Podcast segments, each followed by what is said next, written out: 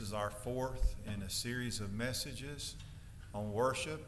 Our first one was defining worship. We just simply sought to understand what worship was, what it looks like. And of course, all the way through, we're in that process. The second message was defined by worship. And we looked at a passage of Scripture from the book of Exodus, really the pinnacle of all worship experiences in the Old Testament. You can measure all the rest. That's the pinnacle. That's the one. And we're to be defined by our own encounters with God. Then, third, last week we talked about defiling worship. They didn't go very far before, although God had led them to worship, they had made a golden calf and they were having a worship service of their own, singing and dancing and calling it worship, saying they were worshiping the Lord when it was something else. And so I gave you the caution that although we come and we sing and we go through the motions, it may not be worship. But tonight, uh, we're going to talk about devoted worship. That's the title of the message tonight. And I want to begin again with that great passage of Scripture uh, from the book of Hebrews, because the book of Hebrews really contrasts what happened on Mount Sinai with what should be the Christian's understanding of, of where uh, he or she has come to. Uh, we'll look at some passages of Scripture a little later about people who were in God's presence and the experience they had in God's presence and how they came to realize they were standing on holy ground. I think you would agree that when Israel was standing before Mount Sinai and the mountain was quaking and smoking and uh, all of these things were going on because the Lord had descended on the mountain. They were warned don't touch it. If you touch it, uh, someone might die, someone will be stoned. Certainly they will be. So there was this, this sense of, of, of terror, really, uh, of coming into God's presence. And so the writer of Hebrews picks up on that in chapter 12, verse 18, and he says, Remember, you have not come to a mountain that can be touched. That's not where you are. You have not come to a blazing fire and to darkness and gloom and whirlwind. That's not where you are. You have not come to the blast of a trumpet and the sound of words, which sound was such that those who heard begged that no further word be spoken to them. That's not where you are. For they could not bear the command, if even a beast touches the mountain, it will be stoned. And so terrible was the sight that even Moses said, I am full of fear and trembling. That's where they were, but that's not where you are. Instead, you, the church, have come to Mount Zion and to the city of the living God, the heavenly Jerusalem, and to myriads of angels, and to the general assembly and church of the firstborn who are enrolled in heaven and to God, the judge of all, and to the spirits of righteous men made perfect, and to Jesus, the mediator of a new covenant, and to the sprinkled blood which speaks better than the blood of Abel. Now, what are these verses saying? Well, these verses are simply saying that the ground on which you and I stand, the basis on which we approach God every time we approach Him, is holier ground, holier ground than Moses stood at the burning bush, holier ground than the children of Israel stood at the foot of Mount Sinai, at the pinnacle of all the worship experiences in the Old Testament. And so our accountability to worship God is so much greater than theirs. And so he said in verses 28 and 29 Therefore, since we are receiving a kingdom which cannot be shaken, let us be thankful and so worship God acceptably with reverence and awe, for our God is a consuming fire. Now, the question tonight, as we begin our discussion of devoted worship, is how is it that we can worship God acceptably, and what if we're not? What then? Now, one of the things that we've said is that worship is to be recognizably shaped by a realization of the holiness of God. That is what Moses realized at the burning bush. That is what the children of Israel, Israel realized as they stood at Mount Sinai. And so, as we talk about worshiping God uh, with reverence and awe and worshiping God acceptably, I remind you the measure of worship is not whether or not it pleases me, but whether or not it pleases God. So, here's the first point about devoted worship God is the one who measures the devotion of our worship. And we're going to look at a passage of Scripture, the passage of Scripture from Mark, in, in just a moment. And, and this passage in Mark that we look at is, a, is the story of a worship service that Jesus was observing. People were passing by, expressing they, they, their worship, but what they were doing was giving. They were giving.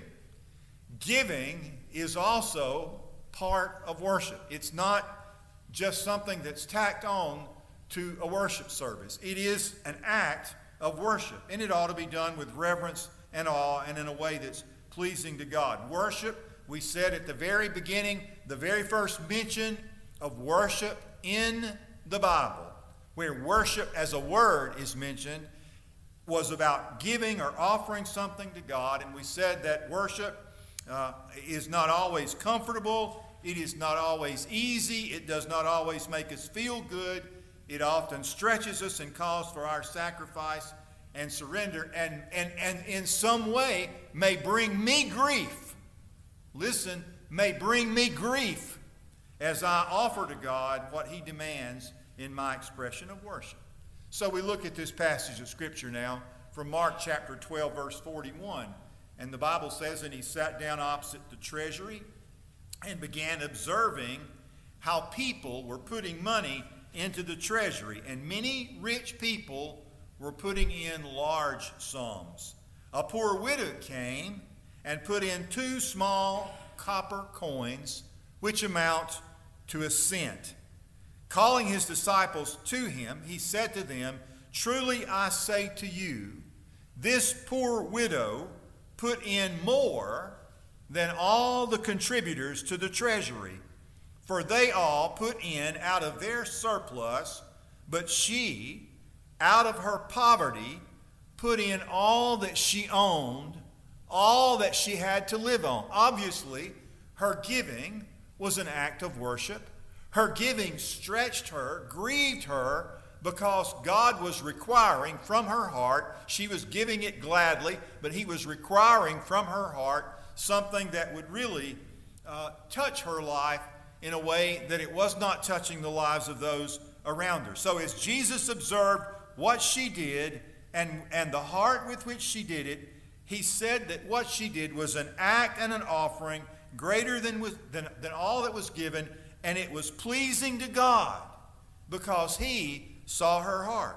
Hers was a deeply devoted worship.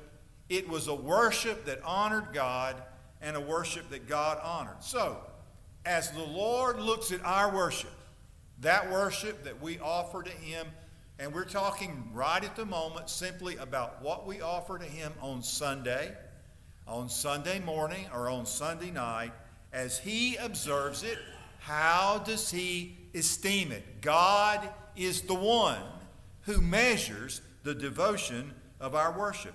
What would devoted worship look like today? Well, it'd be pleasing to God. It would seek to meet that standard first of all, and it would be characterized, according to the writer of Hebrews, by reverence and awe, with a recognition of, of the God whom we worship, that He's a holy God, that He's a consuming fire. Now, I realize today uh, that some people still put great emphasis on the garb of worship, what you wear.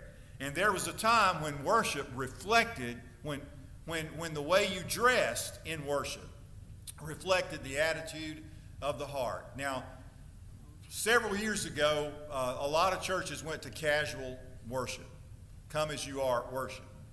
We had people in our church in Hamilton who uh, shouldn't have come as they were uh, really. Uh, they came really like they uh, just walked off the beach, some of them, uh, just about, because they wanted to push it that far. And uh, I always thought that was an affront. Now, I don't think that you have to dress up to please God, because sometimes we're dressing not to impress God, but we really dress to impress one another. I personally dress to hide things. You know, we dress to hide the bulge, we dress to hide the wrinkles. That's the way it, it comes. So, God, I don't think God is so concerned with how we're dressed on the outside. But here's the next point devoted worship is a heart dressed to be pleasing to God. That's number two. Devoted worship is a heart dressed to be pleasing to God. And so uh, that's because devoted worship aims for the heart of God. Now, one of the things that we learned last year as we uh, studied a good bit of the life of David is that David was a man after God's own heart. And we learned from Acts chapter 13, verse 22, exactly what that means. He was a man who was willing to do all of God's will. He so desired to please God that he ordered his life accordingly. So, thinking of David as a man whose heart was a heart dressed to be pleasing to God, we look at David a little further and you see that David was a man of music. Music can be worship. Does not always worship. It wasn't worship as they sang it around the golden calf. That was not worship. Uh, it was something else. They called it worship, but it was. But music can be worship. David's music is a reflection of his heart. We see it in the book of Psalms, and we also know about David that he was not always perfect. But when he failed, he went back to his pen and he went back to his harp and he poured out his heart to God. David's worship was devoted worship. That's one of the, that's, God said that about David, uh, really before he ever became king. Here was a man uh, who God chose to be king, not by his outward appearance, because God doesn't look as man sees, God sees a person's heart. He was looking at David's heart, and he was the man that God chose to be king. Out of all of Jesse's sons, he chose David because David had a heart to God. He sought in his worship to please God, to honor God. He recognized the holiness of God, and David approached God with reverence and awe. And so David's example of worship ought to reveal something else to us about devoted worship. Devoted worship doesn't begin in the sanctuary. Devoted worship begins in private. It begins in my own personal devotional time. Devoted worship doesn't begin in the sanctuary. That's the next point. De- devoted worship begins in private. It's reflected in the songs that I sing in private, and it's reflected in my own personal quest for God when nobody's watching but God alone. That was, I got the focus of our discipleship training tonight. That's what I kept thinking. This is weaving right into the worship service tonight. So, for worship in here to be acceptable, listen, for worship in here to be acceptable, I have to have a worshiping heart at home. I have to have a worshiping heart in private. I need to pursue God. I realize that He's pursuing me. I respond to God in my own quiet times alone with Him. And so I plan those and I observe those. Everybody's going to be different in that. Everybody's going to be different. Van asked us how we start our day. My ideal day starts like this. When I get in my office, the first thing that I want to do is I want to take out my journal and I want to write a paragraph. I want to address God in that paragraph. I want to tell God what's bothering me, what, what my day was like yesterday, what my heart is like today, and what I need to hear from Him. I write just a little paragraph, and then I open my Bible. Wherever it is that I stopped the day before, I open my Bible and I say, God, please, you know, I want to hear from you. And then when I finish reading, however much I'm going to read, and I don't try to drown myself in reading, although I'm reading, trying to read the Bible through, I shut my Bible, I open my journal, and I respond to what God said to me in His Word. I write it down. And then I can go back and look at it the next day, and I can see the journey, the steps along the way. I can go back years and see the steps along the way, how God deals with me. Now, look, that's my ideal day. Obviously, some days I, don't get there. So, but, but my ideal day, that's how I want to begin my day. I, I long for that. I look forward to that. There's something about not only the Bible that I hold in my hand, but there's something about the smell of that leather bound journal and that pencil in my hand and writing and expressing. I want to have a heart for God. I want to express that to God. I want God to know that I'm pursuing Him. And I, I want, I really want, I desire when I come here to have an experience, an encounter with God. I not only desire that for me, I desire that for you. Here's another example of that John chapter 1, verses 43 through 49. This is the story of Nathanael meeting Jesus. Jesus went into Galilee. He found Philip. He said to Philip, Follow me. Now, Philip was from Bethsaida, the city of Andrew and Peter. Philip found Nathanael and said to him, We have found him of whom Moses and the law and also the prophets wrote, Jesus of Nazareth, the son of Joseph. Nathanael said to him, Can anything good come out of Nazareth? Philip said to him, Come and see. And so here is Nathanael on his way to see Jesus. Picture this Nathanael's on his way to see Jesus. Jesus saw Nathanael coming. And when he saw Nathanael, it's like me meeting you outside and saying, Hey, I know you. And you look at me and you say, Have we met? Do you, do, do, have we met? And I say, Sure, I know you. I know your heart.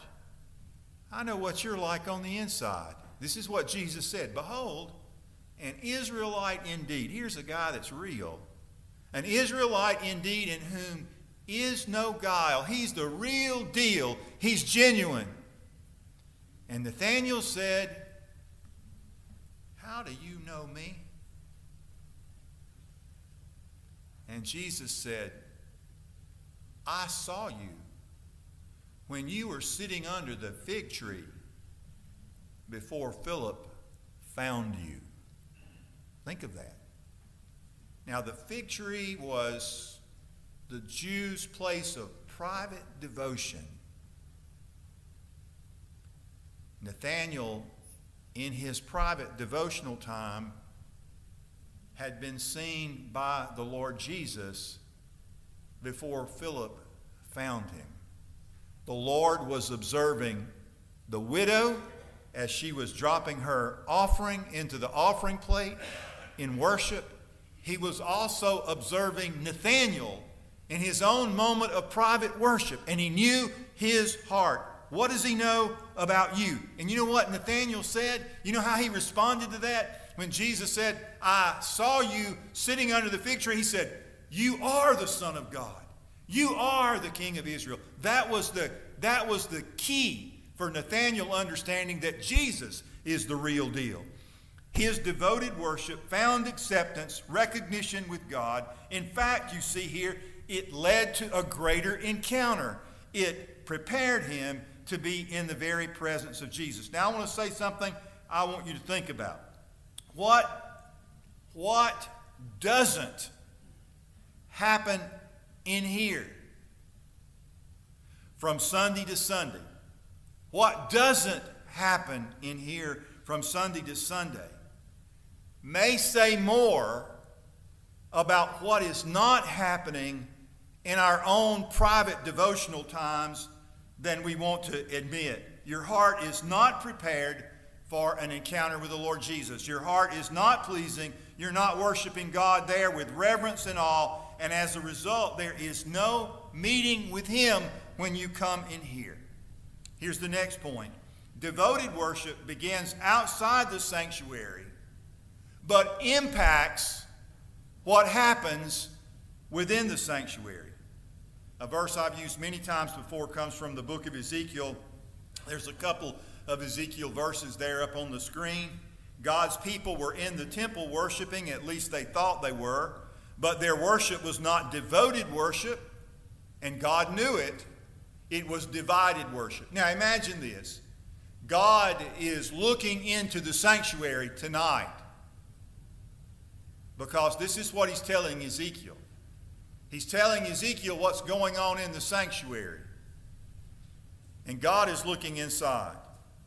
Now, so uh, what does it mean when I say their worship was divided worship? It means they brought into the sanctuary the worship of other gods. They were worshiping idols, and their passion was devoted to these idols and not God. And so, how did God respond? In Ezekiel 8 6, God told Ezekiel that these things, their devotion to these idols rather than to, true, to the true God, would drive him far from his sanctuary.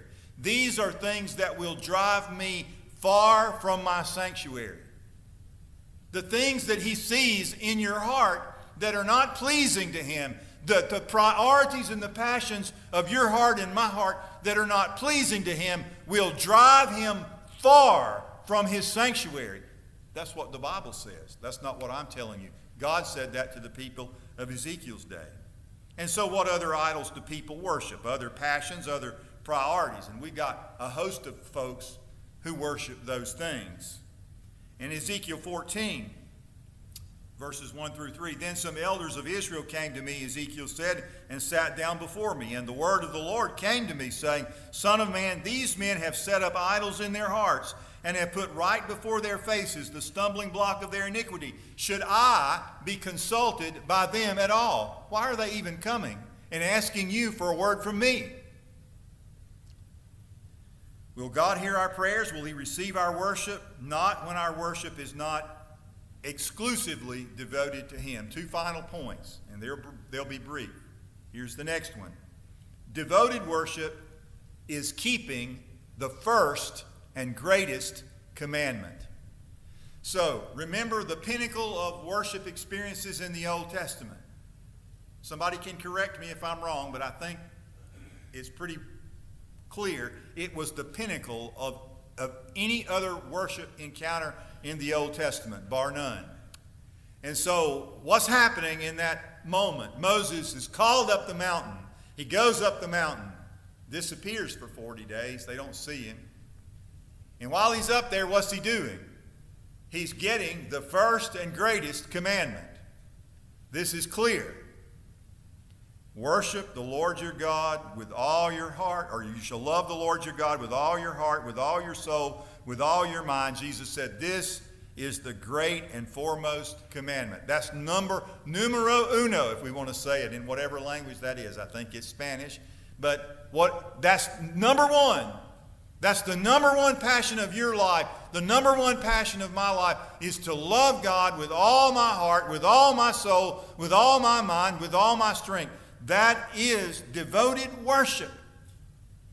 That's to be my Monday worship and my Tuesday worship and my Wednesday worship.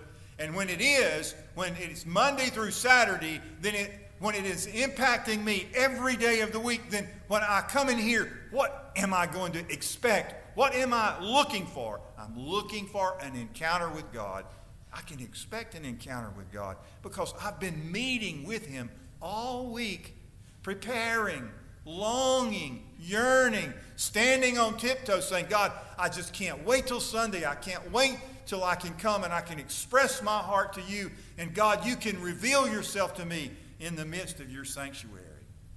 Devoted worship is in keeping with the first and greatest commandment. Finally, let's just say devoted worship, as it said in Hebrews, is characterized by reverence, reverence and awe.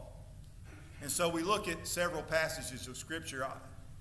I don't think that's the right passage of Scripture I've got up there, but we'll just leave it up there and see, see where it goes. It might go where it needs to be. I, I don't know.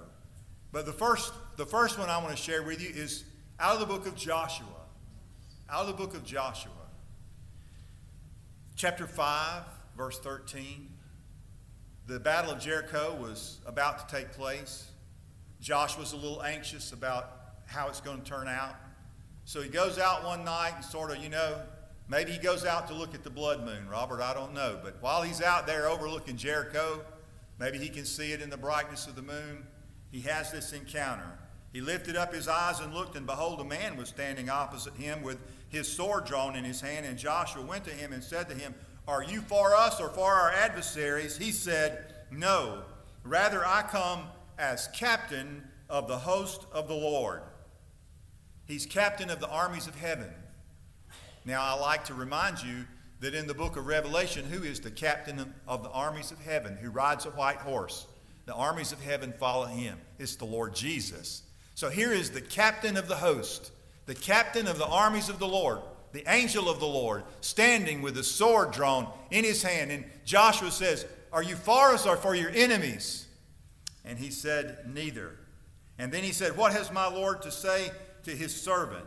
Well, first he said, uh, Joshua, the Bible says Joshua fell on his face to the earth. And he bowed down and said, What has my Lord to say to his servant? And, and uh, he was told, Remove your sandals from your feet, for the ground on which you're standing is holy ground. What did the Lord tell Moses at the burning bush? Take your shoes off your feet, for the ground you're standing on is holy ground. Where was that?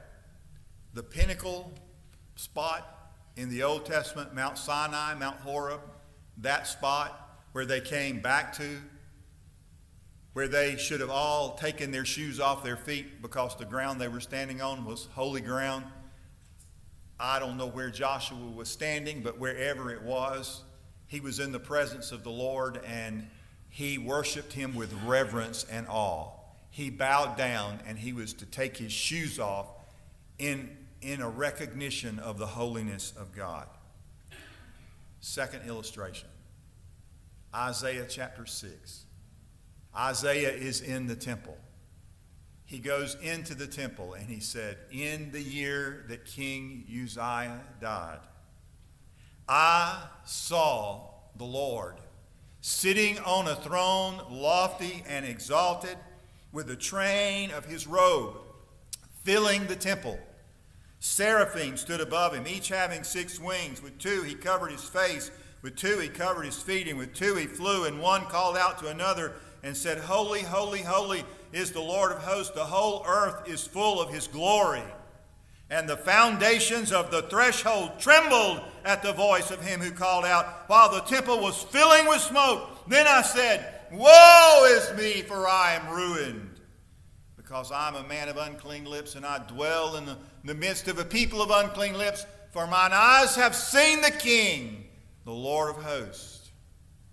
Reverence and awe as he experienced God in the temple. And don't forget about John's experience on the Isle of Patmos when he saw Jesus in his glory. He said, When I saw him, I fell at his feet as a dead man. Devoted worship that pleases God leads to such moments of reverence and awe. One leads to the other. My longing for God outside the sanctuary will, to some degree, determine my opportunity to experience God inside the sanctuary. Paul said basically the same thing in 1 Corinthians chapter 14. He said, when you get together in the church, he said, if everybody is prophesying,